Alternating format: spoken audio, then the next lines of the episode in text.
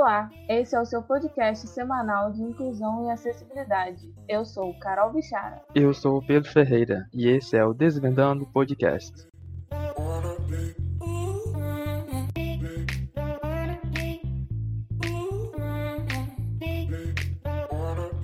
Olá, pessoal, estamos de volta aqui com mais um podcast e hoje a gente vai falar sobre acessibilidade na web. E a gente convidou hoje o Leandro Vicente e ele vai falar um pouco sobre como foi a experiência dele trabalhando em um projeto de uma empresa que tinha um e-commerce e o site deles não tinha acessibilidade. Então eles foram meio que obrigados, entre aspas, a criar esse projeto aí para acessibilizar os sites deles. O Leandro é profissional de TI e criador de conteúdo para a internet, onde ele fala sobre a cultura negra, a aprendizado de inglês e também dá dicas da área de tecnologia. Seja muito bem-vindo, Leandro. A gente agradece demais a sua presença aqui. Oi, gente. Obrigado pelo convite. É... Eu sou Leandro Vicente, também conhecido como Levi nas redes aí. Eu tenho um projeto de criação de conteúdo para a internet, meu canal, Levi Talk, e também sou profissional da área de TI. Então, eu estudo a área de TI desde 2011, fiz faculdade em sistemas de formação, fiz tecnoformática, fiz faculdade de sistemas de formação. Então, desde 2011 que eu tenho algum contato com programação, de alguma forma e tudo mais. E na área de TI, enquanto programador, eu gosto muito do desenvolvimento front-end, que é aquele desenvolvimento que tem mais a ver com a web, né? Com a parte visual da web ou a parte de conteúdo da web, né? É, que envolve HTML e tudo isso. Uh, e aí, quando, quando eu entrei na minha empresa atual, no final de 2017, logo meu primeiro projeto foi um projeto voltado para acessibilidade. É um projeto que por eu ter conhecimento de front-end e eu eh, na época era eu estava focado nisso, né? Eu atuei como nesse projeto, foi um projeto curto, mas que foi bem legal. E atualmente eu estou atuando como analista de negócios, já faz alguns meses. Então a gente vai estar conversando sobre tudo isso aí hoje. Legal, Leandro. É, então eu queria saber se a sua vivência, né, com as pessoas cegas e com deficiência visual te ajudou a fazer esse projeto. Como que você fez as pesquisas para a gente poder começar a entrar nesse assunto mais profundamente. Sim, é, a gente se conheceu, né, todo mundo aqui no contexto de, de inclusão de pessoas com, com necessidades especiais educacionais, né, na nossa instituição de ensino. Então, eu tive a oportunidade de participar de alguns eventos, aí os encontros nacionais do Vox e algumas oficinas, e é, é, eu sempre, desde 2011, né, eu tive a oportunidade de ter contato um pouco mais com, com, com o universo da acessibilidade para pessoas com deficiência visual. Então, é, por exemplo, quando eu cheguei no projeto, eu já conhecia as ferramentas que a gente usou para homologar. Então, por exemplo, a gente usou o JAWS, que é o leitor de tela do Windows, né? Então, a gente teve a oportunidade. Eu já tinha, já conhecia, né? A galera não conhecia tanto. Eu já sabia que, que as pessoas com deficiência visual utilizavam leitor de tela. É uma coisa que, na verdade, isso é uma coisa que eu sempre fico surpreso, porque muitas pessoas videntes não sabem que existe leitura de tela. E o pessoal fica tipo, nossa, que coisa mágica. Eu fico, ué, gente, isso é tão comum. Mas não é comum, é porque eu já tinha familiaridade com isso, né? Eu lembro que quando chegou um funcionário cego no meu trabalho ano passado, as pessoas ficavam tipo assim. Eu, eu ficava conversando muito com ele, né? E aí as pessoas me perguntavam assim: nossa, mas como que ele usa o computador? Eu falava, ué, gente.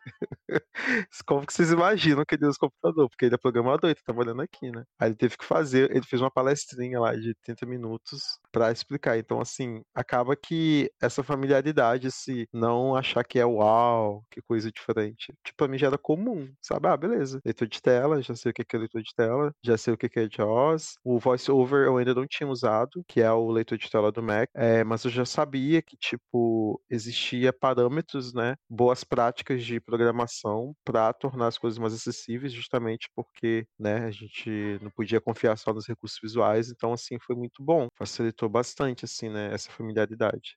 Vocês usaram o, Orca também, o leitor do, do Linux, ou só do Windows e Mac? É, infelizmente a gente não usou o Orca porque, como foi um projeto muito comercial, toda vez que a minha empresa ela presta serviços para outras empresas. Então, tipo assim, eu, como prestador de serviço, no meu time, né, um time de sete pessoas, a gente prestou serviço para um cliente. E aí, esse cliente, na hora de definir o, o contrato de trabalho, tudo isso é especificado. Então, assim, a gente especificou no contrato. Eles, tipo, que, que eles fizeram, na verdade? Foi feita uma pesquisa na base de usuários do site. Então eles viram quais eram os navegadores mais utilizados pelas pessoas e quais os sistemas operacionais mais utilizados. Então acabava que, como é um e-commerce americano, eu acho que boa parte usava Mac, né? Safari. Então a gente tinha que homologar no Safari, é, Google Chrome também e também homologar no no Firefox e no Windows e no Mac, mas tinham pouquíssimos usuários da base do Linux, então isso não era homologado, que é uma pena, né? Porque, por exemplo, quando a gente ia fazer testes, tinham diferenças consideráveis, assim,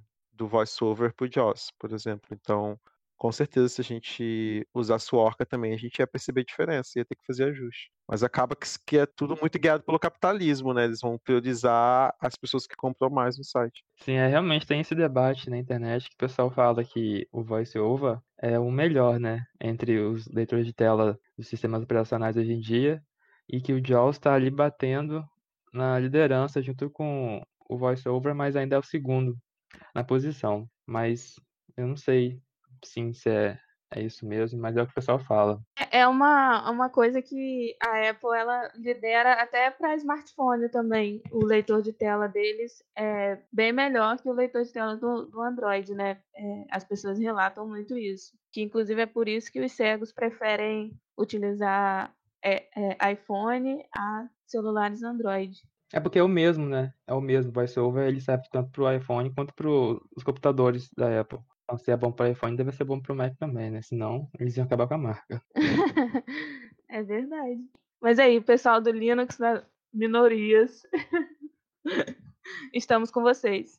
Não, é péssimo isso, porque eu particularmente gosto muito do Linux. Eu usei por muitos anos. É, faz tempo que eu não uso Windows. Atualmente eu uso Mac, porque eu uso o computador da empresa, não é meu, mas eu não tenho computador próprio hoje. E aí eu tô usando Mac, assim, mas antes disso eu já usava Linux há uns 5 anos. E eu sei como que é ruim você usar uma plataforma e não pensar na sua plataforma, né? Então o Linux ele nunca é priorizado, sendo que é o único software livre assim que a gente tem hoje de sistema operacional para computador, pelo menos mais conhecido, né? Você testou com o NVDA também, Leandro? Pelo que eu me lembro, não, a gente não testou com o NVDA. Por que, que a gente não testou com o NVDA?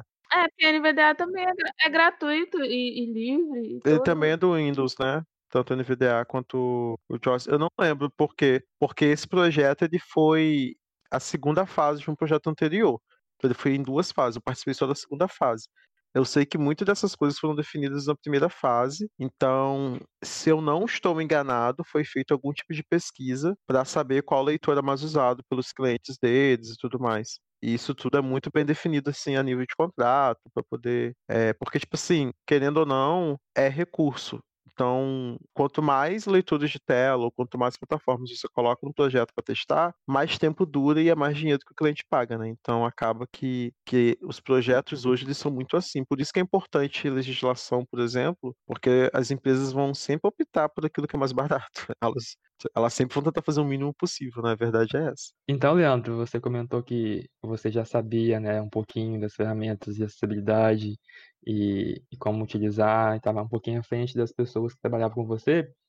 Mas antes desse projeto, você chegou a botar em prática alguma dessas ferramentas, assim, a fazer algum projeto profissional antes desse, antes desse na sua empresa? Ou esse foi o primeiro mesmo? É, acabou que esse foi o primeiro, porque antes dessa empresa eu só tinha feito estágio e pesquisa acadêmica, então eu nunca tinha feito até então algum projeto que fosse a produção, né? E da produção na área de TI significa que aquilo foi lançado e vai ser utilizado pelo grande público. Então todos os projetos que eu tinha feito até então eram projetos que não tinham ido para produção, que só tinham ficado na fase de protótipo, de teste. É, então, muitas dessas coisas, essas preocupações de usabilidade, acessibilidade, experiência de usuário, muito disso acabava ficando de lado. Porém, eu tinha estudado na faculdade, quando eu fiz intercâmbio, eu fiz uma disciplina de experiência do usuário. Experiência de usuário tem a ver com como, o quão bem é, é a experiência, né, de quem vai usar algum serviço ou produto. E quando a gente, quando eu estudei experiência de usuário, um dos tópicos abordados é acessibilidade.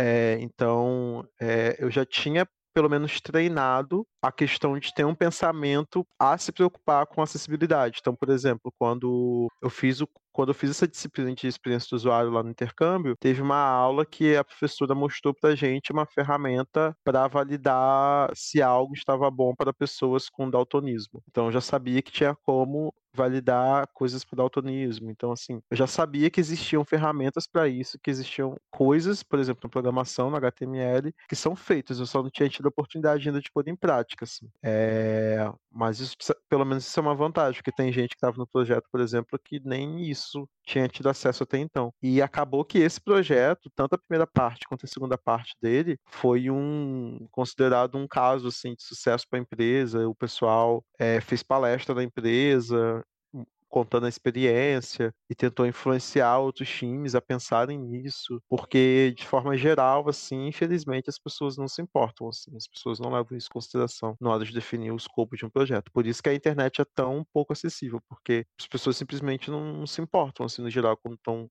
criando um projeto. Inclusive, uma coisa que a gente discutia muito nesse projeto é que, na verdade, quando você escreve um bom código HTML, quando você realmente respeita as regras do HTML, ele já vai estar tá 90% acessível. O problema é que boa parte das coisas que a gente fazia nesse projeto para melhorar a acessibilidade era corrigir HTML que tinha sido feito errado. Então, assim, além das pessoas não usarem os recursos próprios para acessibilidade, elas escrevem um código ruim que é pouco acessível, porque os leitores de tela, eles eles dependem de você, eles dependem da estrutura que deveria ter, né, os sites. E essa estrutura não costuma ser muito respeitada, assim. Então, se você faz um projeto direitinho, bem escrito, seguindo todas as regrinhas, com certeza ele já vai ser bem acessível. Sim, é, o HTML é uma linguagem muito acessível, assim, até para programar, né, porque ela é feita, a gente pode fazer no bloco de notas, e tem, tem algumas outras que não são tanto, mas o HTML, eu não sei se por sorte ou de propósito, ela é uma linguagem muito acessível para quem quiser aprender e tal, e tiver for, for uma pessoa cega ou com deficiência visual. Então, voltando um pouco para esse projeto, é, como que é, você foi selecionado para ele? Como que caiu assim nas suas mãos? Como você caiu nesse projeto? E também o que, que ele era, né? O que você tinha que fazer? Qual era o objetivo desse projeto? Sim. É, a parte de entrar no projeto foi muito. foi quase aleatório, porque o modelo que a, que a, que a minha empresa trabalha, ela é uma consultoria, então, tipo, são vários. A gente tem um momento que a gente não fica em projeto nenhum, e aí eles vão te selecionar para entrar em algum projeto. Aí na época, eu tinha. A gente tem meio que um currículo interno na empresa que a gente preenche. Tipo um LinkedIn interno, assim, que é usado pelo time que forma os times, pela equipe que forma os times para os projetos. Aí eu já tinha colocado lá que eu tinha experiência com HTML, com CSS e tal. Eu já tinha tem umas opções para você marcar as coisas que você tem experiência. E aí eu também tinha colocado que eu tinha experiência com inglês, que eu, que eu falava inglês. E como era um cliente americano, tudo isso foi levado em consideração. Então, tipo assim, eles precisavam de alguém que tivesse conhecimento de inglês, precisavam de alguém que já tinha algum conhecimento de HTML. Aí, como eu tinha relatado isso lá, é, eles meio que vieram conversar comigo, assim, que eu iria trabalhar para esse cliente nesse projeto. E aí eles perguntam, aí, tipo assim, se eu quisesse eu poderia recusar e tal, mas eu achei bem legal, assim, a ideia. É, e o projeto em si, o que acontece? É, é uma marca de roupa, é, uma é um e-commerce de roupas. É, uma, é um cliente que ele tem, eles têm lojas físicas, então é tipo como se fosse C&A, assim.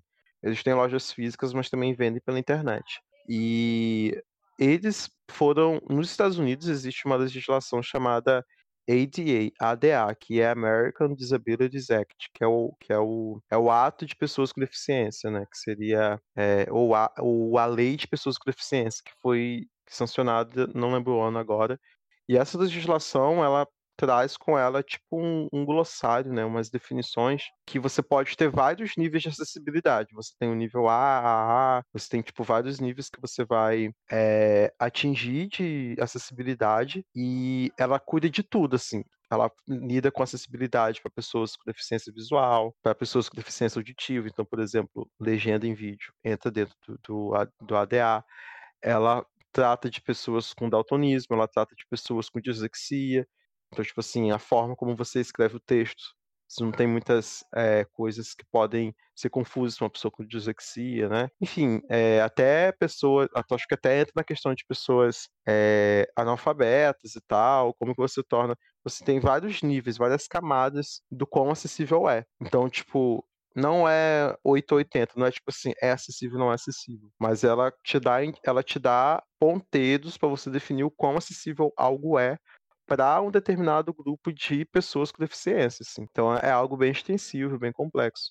E aí, é, esse cliente, essa empresa de roupa, ela foi processada, foi, foi acionada na justiça porque o site deles não estava sendo, não estava atendendo os requisitos dessa lei. Então, o que acontece? Quando uma pessoa ia tentar fazer uma compra, você não, você simplesmente não conseguia fazer o caminho de procurar um produto, é, adicionar esse produto no seu carrinho, finalizar, pagar. Tipo, você não conseguia fazer isso assim, usando apenas um leitor de tela. É, então, isso, eles foram processados. E aí, tipo, o que, que a minha empresa fez na primeira fase do projeto? É, eles foram lá, sentaram com, com o cliente e falaram, tá, vamos entender quão acessível vocês querem ser, porque não tem como é praticamente inviável ser 100% acessível, tipo assim, atender 100% a todas as deficiências de todas as formas. É, porque o site já existia há muito tempo, era um site muito grande, há vários anos, então se fosse fazer um projeto para tornar 100% acessível, ia levar muitos anos. Então eles falaram, a gente vamos priorizar. Então, entendendo que era para pessoas com deficiência, baixa visão e pessoas com deficiência visual,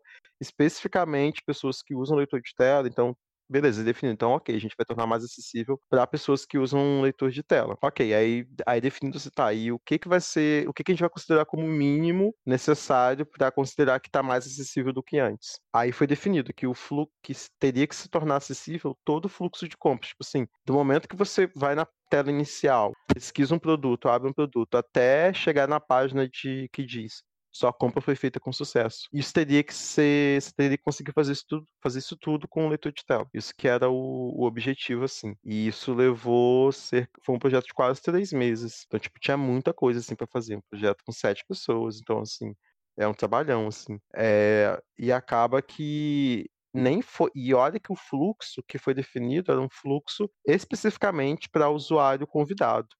Tanto que, então, o fluxo que você, se você fizesse o login com seu usuário, sua senha, não está acessível, assim, a gente fez só para usuário convidado. Então foi especificado bem assim, ah, vai ser um fluxo de compra do usuário convidado do início ao fim.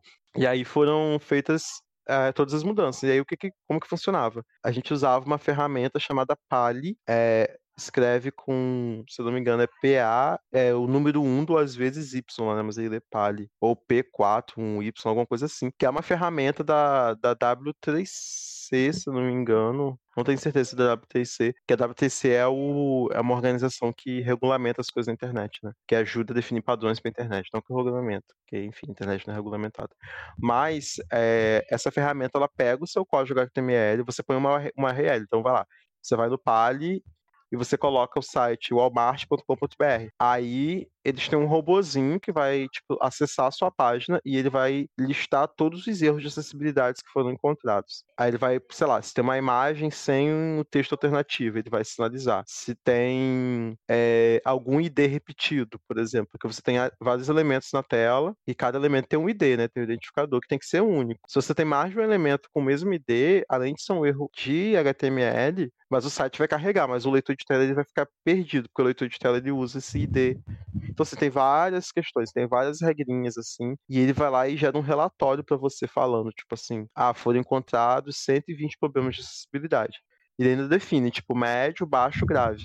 E além disso, olha só que legal, ele ainda coloca um link para como resolver aquele problema. É uma ferramenta tipo gratuita e super, é uma ferramenta aberta e tal. Então a gente fez isso, a gente criou tipo um código que rodava essa ferramenta de forma automática em todas as páginas desse site.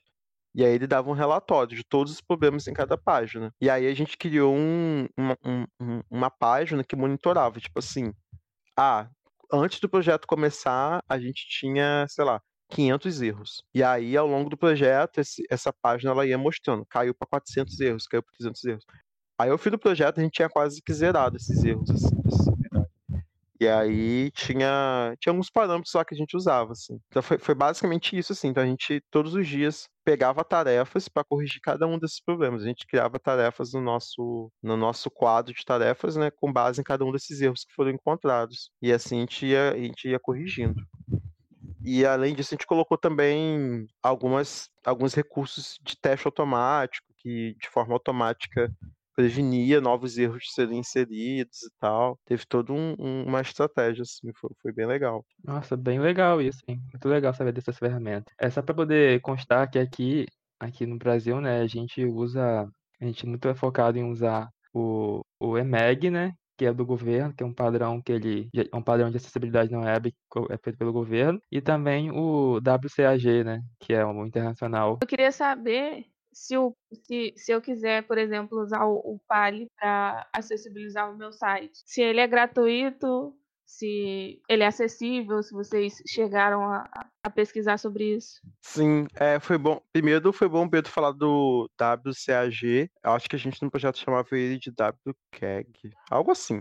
O WCAG a gente usava o padrão dele, acho que era o WCAG 2.0. É, e se eu não me engano, é ele que define os níveis de acessibilidade, né? É, o PALI, o que, que o PALI faz? Ele pega as as diretivas do WCAG e ele verifica no seu site todos os erros que tudo que não está atendendo a, ao que é definido no WCAG. E aí, o Palha, até onde eu me lembro, ele era uma ferramenta gratuita, não só gratuita, como livre. Quando uma ferramenta dessas é livre, significa que você pode pegar e modificar o código, né? Então, ela é gratuita. Você consegue rodar no próprio site dele, do Palha, ou você pode baixar, tipo, clonar o repositório para o seu computador e fazer coisas assim. Tipo, no nosso caso, a gente fez isso. A gente baixou ele e a gente roda, a gente rodava ele, é, a, gente, a gente meio que integrou ele no nosso próprio código. A gente fez uma ferramenta JavaScript que incorporava o, o Pali e, automatic, e a gente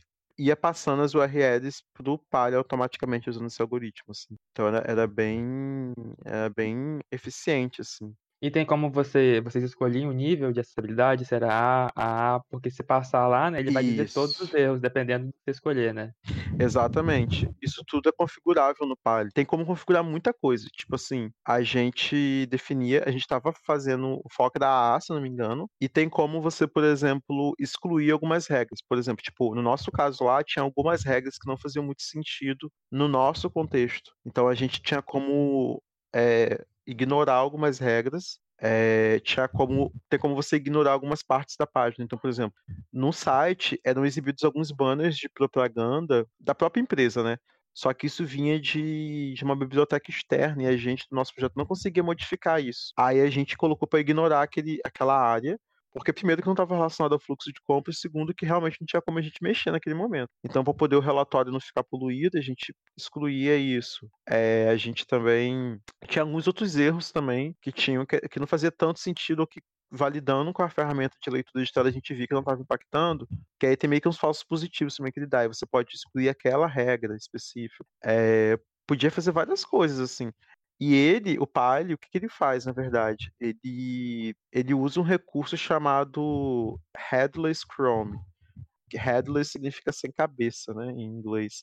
Ele abre o Google Chrome de forma, de forma oculta, assim. Ele roda o Google Chrome Background e é como se fosse uma pessoa navegando pelo seu site usando tab e teclado. É, então é como se o, o Pile é como se simulasse uma pessoa mexendo no teclado, acessando absolutamente tudo que tem na página. E aí você tinha como desativar a sua opção headless. Se você desativar a opção de headless, você via ele abrindo o Google Chrome. Ele abria e você via ele passando, assim, tipo, por tudo. E aí no final gerava o relatório, assim. Então, é literalmente isso que o padre faz. É, é você chegar aí agora no seu computador e ir navegando tudo usando o teclado, assim. E aí ele ia relatando tudo que ele achava de problema. De forma automática, assim. E era rapidinho, não demorava tanto pra rodar, não. Entendi. É... Então, Leandro, outra pergunta, outra dúvida que eu tenho, né, é que nós, é, pessoas com deficiência visual, a gente tem um lema, que é nada para nós sem nós. E eu acho que é um questionamento que eu tenho, e acho que se tiver, com certeza tem, né, alguns ouvintes cegos e baixa visão que estão nos escutando, provavelmente vão ter esse questionamento também, é se esse projeto, antes de ser finalizado, ele passou por algum usuário é, cego, baixa visão. O projeto ele foi em duas fases. A primeira fase do projeto, pelo que me informaram, pessoas com deficiência fizeram parte do processo de definição de algumas diretrizes do, do escopo do projeto. Nessa segunda fase, na qual eu participei, nós não tivemos participação, pelo menos eu não né, tive contato com pessoas pessoas com deficiência visual. Isso foi uma coisa que me incomodou, porque para mim a gente deveria ter o envolvimento de pessoas com deficiência visual é, ao longo disso. E aí, e aí que a gente entra no, na parte capitalista da história, né? Como que é uma droga o capitalismo, porque no mundo corporativo tudo é movido por dinheiro. Então, como as pessoas que tomam as decisões, as pessoas que, né, assinam um papel para liberar a verba para as coisas, não são pessoas com deficiência, elas não se importam, digamos assim, de ter pessoas com deficiência ali, porque assim, primeiro que na empresa naquele momento, naquele contexto, não tinha pessoas com deficiência no time, nem ninguém para participar.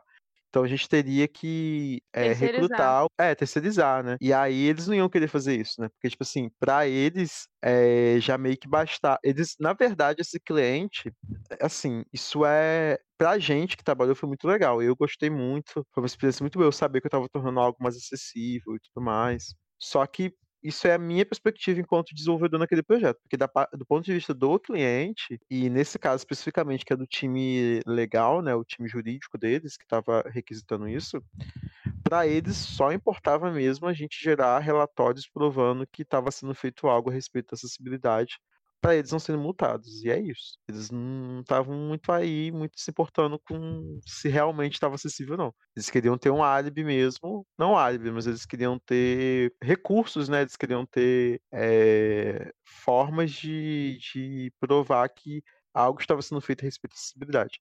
Eu não vou dizer que, tipo assim, ai, o cliente não se importava. Porque o cliente são várias pessoas, né? Uma empresa. Uma empresa tem várias pessoas. Obviamente, muitas pessoas lá no cliente se importavam com a acessibilidade. Mas, assim, o que motivou foi um processo. Não foi o cliente que, de boa e espontânea vontade, veio querer tornar mais acessível, né? É, ainda bem que tinha você lá, que, que já, já tinha essa vivência, né, com a gente que já sabia mais ou menos o que fazer e, e, como arrumar as coisas direito, né? Porque isso é um problema assim muito constante, né? Inclusive aqui na nossa cidade a gente tem um piso tátil que foi instalado. Tem questionamento com pessoas com deficiência visual e o piso tátil é tipo, todo errado, né? Vai de encontro a poste e tal. E isso acontece muito com várias coisas feitas para pessoa com deficiência que eles simplesmente só fazem porque ah, tem que fazer, tem que cumprir com essa parte aqui da, da regulamentação da lei, senão eu vou me ferrar. E esse foi um caso mesmo, né? Que o cara foi processado e por isso ele correu atrás, senão a gente nem sabe se correria também. Pois é, e é justamente aí que a gente vê como que inclusão e combate a qualquer tipo de discriminação, a gente não pode contar com a boa vontade e empatia das pessoas. Seria ótimo se todo mundo fosse simpático, mas assim, não, assim, sem tempo irmão, vamos fazer as coisas acontecerem que seja pela força da lei, né? Porque infelizmente não dá para esperar a boa vontade das pessoas, não. E aí as, várias pessoas estão sendo, milhões de pessoas estão sendo prejudicadas por causa dessa irresponsabilidade, né?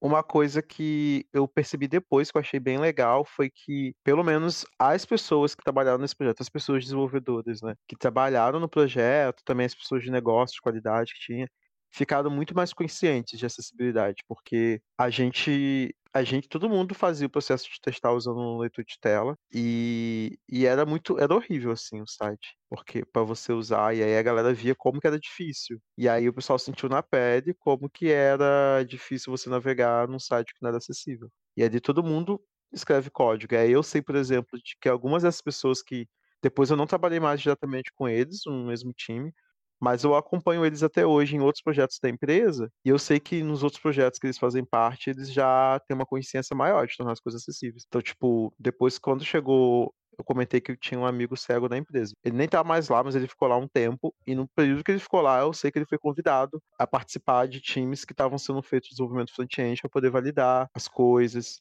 mas isso partindo da iniciativa de pessoas que fizeram parte desse projeto. Então, tipo, esse projeto meio que serviu para conscientizar essas pessoas desenvolvedoras. E eu acredito que a partir desde então, pessoas ali tiveram essa, criado essa consciência. É, é uma pena, porque nem todo. Tipo assim, deveria ser necessário você ter que passar por um projeto assim para saber isso. Tipo, as faculdades, os cursos de programação tinham que dar mais ênfase na importância disso, porque nem é tão difícil, gente. Se você faz certo desde o início, é bem melhor. Deveria existir uma matéria, né? Chamada acessibilidade. Com certeza. Com certeza tinha que ter, assim, porque é, a quantidade de usuários é muito grande, assim, mesmo se não fosse, fosse pequena. Mas o fato de ser uma quantidade grande de usuários e de alunos, né, inclusive, que tem nos cursos de TI, que tem deficiência visual, é bem absurdo, assim, isso não ser levado mais a sério e não ser mais incluído de forma estratégica no currículo. Em relação à parte de programação, né? Porque o que é muito discutido na comunidade de programadores é que as pessoas não programam pensando na acessibilidade por ser muito é, difícil, por ser enjoado, por ser chato, você tem que ficar pesquisando e às vezes você não consegue é, programar aquela, aquele código acessível porque vai acabar tirando alguma outra, outra coisa do código que deveria ter. Então, aí na sua experiência que você teve, o que, que você achou? Você acha que foi difícil, que foi chato, que foi mais complicado terminar esse projeto porque tinha essa, essa, esse pensamento de fazer acessível ou, ou não? Você acha que é super fácil de integrar isso? Não é difícil. Eu acho que quem fala isso nunca, não vou falar nunca, mas são provavelmente pessoas que não reservaram tempo suficiente para poder fazer um código mais acessível. Porque é como código é código. Então, assim, quando a gente escreve código, existem várias preocupações. É, existe preocupação de acessibilidade, existe, existe preocupação de você ter nomes e coisas que sejam intuitivas para outras pessoas que vão vir mexer no seu código. O seu código tem que estar bem organizado. Você não escreve código de qualquer jeito. Eu não escrevo um código do jeito que eu quiser. Existem padrões, existem acordos na comunidade. Inclusive, as empresas, quando vão contratar alguém, elas passam geralmente um exercício, um desafio de código, no qual você faz, envia para a empresa, eles vão avaliar justamente isso, a qualidade do seu código, se está bem escrito, se está bem arrumado. Então, da mesma forma que você precisa se preocupar com o nome de uma variável, você tem que se preocupar em incluir uma tag HTML que vai tornar aquilo mais acessível, sabe? Então, é, eu não acho difícil. O que é doloroso, e que é do que a gente mais falava nesse projeto, e quando eu fui lá no escritório do cliente, a gente fez uma apresentação explicando quando é feito errado, ou seja, de forma não acessível, depois dá muito, muito mais trabalho para você tornar acessível de novo. Que foi o que aconteceu. Assim, tiveram que pagar dois meses, um time com um monte de gente para poder corrigir, sei lá, umas seis, sete páginas. Porque se você faz errado, fica tudo errado. Então, se você desde o início faz, é muito natural. Você não vai sentir, não vai, não vai, não vai demorar mais eu tenho certeza que se esse site fosse feito de forma acessível desde o início, não ia ter muita diferença no tempo de entrega dele. Porque é uma questão de prática, é uma questão de você ter isso em consideração, assim, na hora de fazer. Uma discussão parecida que está acontecendo agora, como eu sou criador de conteúdo, eu crio para o Instagram, Twitter e YouTube. E eu vejo que a comunidade de pessoas surdas tem se mobilizado muito, pedindo para as pessoas colocarem legenda nos vídeos, é, tanto do Instagram quanto do YouTube. Da mesma forma que eu vejo as pessoas com deficiência visual pedindo para colocar descrição nas imagens. E aí tem algumas pessoas que de conteúdos grandes e tal, que fala que ah, eu não faço porque dá muito trabalho, demora muito e tal. E a galera fala, tá, mas se você sabe que demora fazer a legenda, você tem que levar isso em consideração no seu tempo de produção. Então, se você sabe que leva um dia para fazer, se programe para editar seu vídeo com um dia a mais.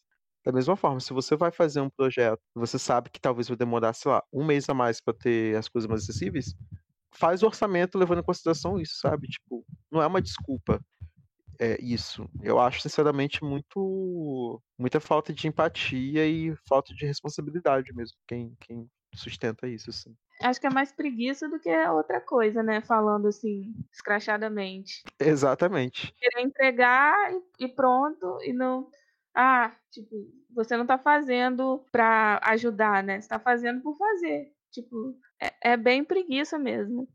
E essa desculpa também de, de demorar, de, de ser trabalhoso, daqui a pouco vai cair por terra, né? Porque as tecnologias estão vindo e cada vez mais está ajudando a você a, a tornar as coisas acessíveis. Por exemplo, hoje em dia, você legendar um vídeo é muito mais fácil do que era antes. Você consegue legendar um, um vídeo bem mais rápido, porque existem softwares né, que, que geram a legenda ouvindo o áudio, né? através de inteligência artificial e também para você poder é, descrever imagens, né? Existe, por exemplo, agora o YouTube lançou essa opção de você descrever os seus vídeos, mesmo que a pessoa que, que criou o vídeo tenha que descrever, né? É, mas já é uma ajuda, né? Daqui a pouco, em breve, a descrição do vídeo já já vai estar tá sendo feita também sozinha, automaticamente, de forma como é feita as legendas. Então, mas a questão é que, tipo assim, mesmo se fosse trabalhoso, tipo, a pessoa, nós somos usuários, é, uma porcentagem de usuário que tem que ser levado em consideração também. Então, mesmo se levasse mais cinco horas para você legendar seu vídeo, para você descrever seu site, para você descrever as imagens que você coloca lá no, no, Instagram, isso deveria ser feito. Então, a desculpa é desculpa, de qualquer jeito, mesmo tendo trabalho ou não tendo trabalho. Tudo é questão de hábito também. É, eu entendo que no começo existe uma curva de adaptação. Se você nunca escreveu, se você nunca colocou descrição para suas fotos no Instagram, Obviamente, nas primeiras vezes você vai demorar muito mais, mas, tipo assim, hoje eu praticamente sempre ponho uma descrição nas minhas fotos do Instagram e para mim já é natural, assim, já é normal. Então eu sei que, tipo assim, na minha cabeça, tipo assim, ah, eu vou postar essa foto eu vou precisar escrever uma descrição, uma legenda e eu vou precisar colocar o texto alternativo. E eu já levo tudo isso em consideração. Então, tipo, geralmente, como que eu faço? Como eu produzo conteúdo de forma mais é, estruturada, todo dia, tenho uma agenda, eu vou lá, escolho as imagens, tá, ok. Aí eu vou lá escrevo no computador, geralmente faço tudo no computador. No computador eu já digito qual vai ser a legenda, aí eu envio para mim mesmo por WhatsApp ou pelo Telegram, só copiar e colar. E aí eu já descrevo as imagens. Tipo assim, se é um carrossel com cinco imagens, eu já ponho a descrição de todas. Tipo assim, existem formas de se tornar esse processo mais eficiente e você já. Tipo assim, eu já sei que isso faz parte do processo. Então, se eu sei que eu tenho só 30 minutos para poder fazer um post, eu não vou fazer. Porque eu sei que nesses 30 minutos eu não vou conseguir fazer tudo que tem que ser feito. É uma questão de organização mesmo. É só querer, na verdade, né? que quer dar um jeito. Quem quer dar um jeito. Exatamente. Talvez os criadores de, de conteúdo tenham um pé atrás, porque acham que tem que fazer uma coisa profissional e, e não pode errar e tal. E, e, nem assim, sabe? Uma mínima descrição que você faz para a pessoa entender o que está se passando ali naquela imagem já é muito relevante. Exatamente, né? Porque o objetivo é passar a mensagem principal do que você está postando, né? Igual esse texto alternativo que tem no Instagram, você tem que descrever a, a mensagem principal da foto. Esse texto alternativo que tem no HTML também. Você tem que descrever em uma frase, uma coisa bem curta, o que é aquela imagem. Então, Leandro, para a gente terminar, né, esse papo que foi bem legal e, e passou muita informação aí para o pessoal que quer acessibilizar, né? Talvez seus projetos, seus conteúdos. Eu queria que você, como já participou, né, desse projeto que, que a gente falou, e também como acessibiliza todos os seus conteúdos, eu queria que você desse algumas dicas, né, para quem quer começar a produzir esse conteúdo acessível ou quer começar a acessibilizar suas páginas e, e é isso. Fala aí pra gente como começar, né? Ok. É, se você é da área de desenvolvimento de software, mesmo que você não seja uma pessoa desenvolvedora, se você é área de negócio, qualidade, dá uma olhada no site do Pali, é PA1, o número 1, né? 11, você vai colocar 11 pa11y.org, é o site deles e lá tem as informações. Também está no GitHub para quem é programador, né? o programador. É, dá uma olhada no site do WCAG também, que a gente falou, WCAG. Lá tem várias informações. É, existem cursos, né? Na, na internet, se você pesquisar no Google cursos de acessibilidade, você acha. E como eu comentei antes, se você escreve um bom código HTML, ele já vai estar tá bem mais acessível do que um código mal escrito. Então, você estudar HTML de verdade, um HTML mais semântico que a gente fala, né? Você vai num site, por exemplo, como W3 Schools, de escolas, né? w3schools.com é um site muito bom para você sempre estar tá melhorando a qualidade do seu HTML, então, isso, isso é muito útil, assim. E aí, se você é uma pessoa que tem projeto próprio, né, um projeto às vezes sem recursos, vai às vezes nas redes sociais, vai no seu Twitter, vai em algum lugar e fala, gente, tem alguma pessoa com deficiência visual que pode usar o meu site, usar o meu projeto, dar uma opinião para saber se está tudo certo. É, e aí você consegue achar pessoas voluntárias para isso, para poder ajudar a opinar sobre a acessibilidade do seu projeto e ela vai conseguir te fazer indicações. Se você trabalha para uma empresa privada, né, e tal, que tem grana, nesse caso é você influenciar e incentivar que a empresa investe dinheiro nisso, sabe? Se você está num projeto, cabe a você apontar. Ainda que a empresa não acate, mas assim, é esse é o momento de fazer diferença, né? Então, nos seus projetos, se você vê que está sendo feito uma nova, um novo recurso, uma nova página, fala para as pessoas colocar acessibilidade como critério de aceitação para uma tarefa ser concluída, né? Então, com certeza quem trabalha com desenvolvimento front-end sabe que passa por um designer, por exemplo, na hora de você finalizar, para ver se as cores estão certas, se o tamanho das cores estão certas, se funciona no dispositivo celular. Então, por que também não fazer um teste com, com leitura de tela. Então põe como etapa passar um leitor de tela. Então, assim, sugerir mudanças no processo, pequenas mudanças que você faz, já faz toda a diferença, assim. A gente não, não vai mudar o mundo todo de uma hora para outra, mas não vai mudar nada se não fizer nada também, né? Então, assim, é fazer o que está no seu alcance, se, se interar e sempre propor, sempre agir, né? Não só ficar na, na teoria. É isso. E principalmente se você for uma empresa, né? É, contrate pessoas com deficiência para testar seus projetos, se for acessibilizar, né? Se for legenda, chama um surdo. Se for audiodescrição, chama um cego. É, ou uma pessoa com baixa visão, sabe? É, às vezes, uma mão de obra a mais não vai fazer diferença para você. As pessoas não querem contratar porque não querem gastar e tal, mas o retorno vai ser muito maior porque o seu alcance também vai ser maior nada para nós sem nós. E você vai ter muito menos, você não vai ter problemas, né, de alguém chegar para falar depois qualquer coisa, né? Porque um usuário legítimo testou seu produto antes de, de ir para o mercado. E isso também se aplica à produção de conteúdo para internet, né? Então, se você, mesmo que você não tenha interesse de ser influencer criador de conteúdo, nada do tipo, é, o seu feed do Instagram, suas imagens no Twitter, o Twitter também tem descrição de texto, o descrição de imagem. O LinkedIn recentemente lançou também. Assim, tem pouco espaço no LinkedIn, vamos aumentar essa caixa de texto, que achei bem pouquinho, quase dá para escrever nada, mas tem agora o recurso no, LinkedIn, porque o Twitter são mil, são mil caracteres por imagem. Né? Achei ótimo. O Instagram também é bastante caractere por imagem. O Twitter, eu acho que o LinkedIn é coisa de 200, 300 caracteres. Mas já tem, então assim, você tem que lembrar que a internet é, tem pessoa, você pode não ter nenhuma pessoa na sua rede hoje que é, tem deficiência visual, mas amanhã essa pessoa pode vir utilizar, ou alguém que está na sua rede pode passar a ter deficiência visual. Então, é você sempre levar isso em consideração, e seu conteúdo vai chegar para muito mais gente, né? Vai ser muito mais acessado.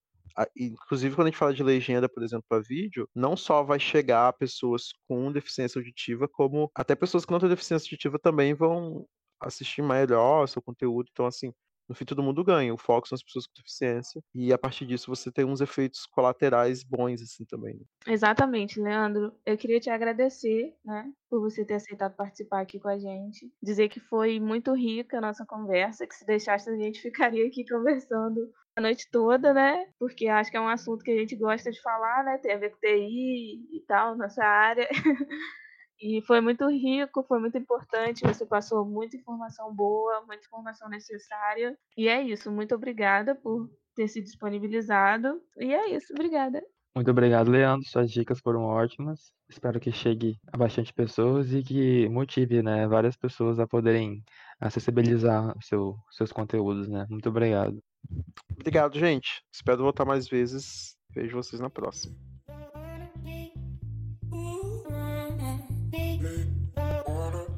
Esse foi o Desvendando Podcast. Obrigada por nos ouvir até aqui. Compartilhe com seus amigos. E fique ligado no nosso Instagram, arroba. Até semana que vem.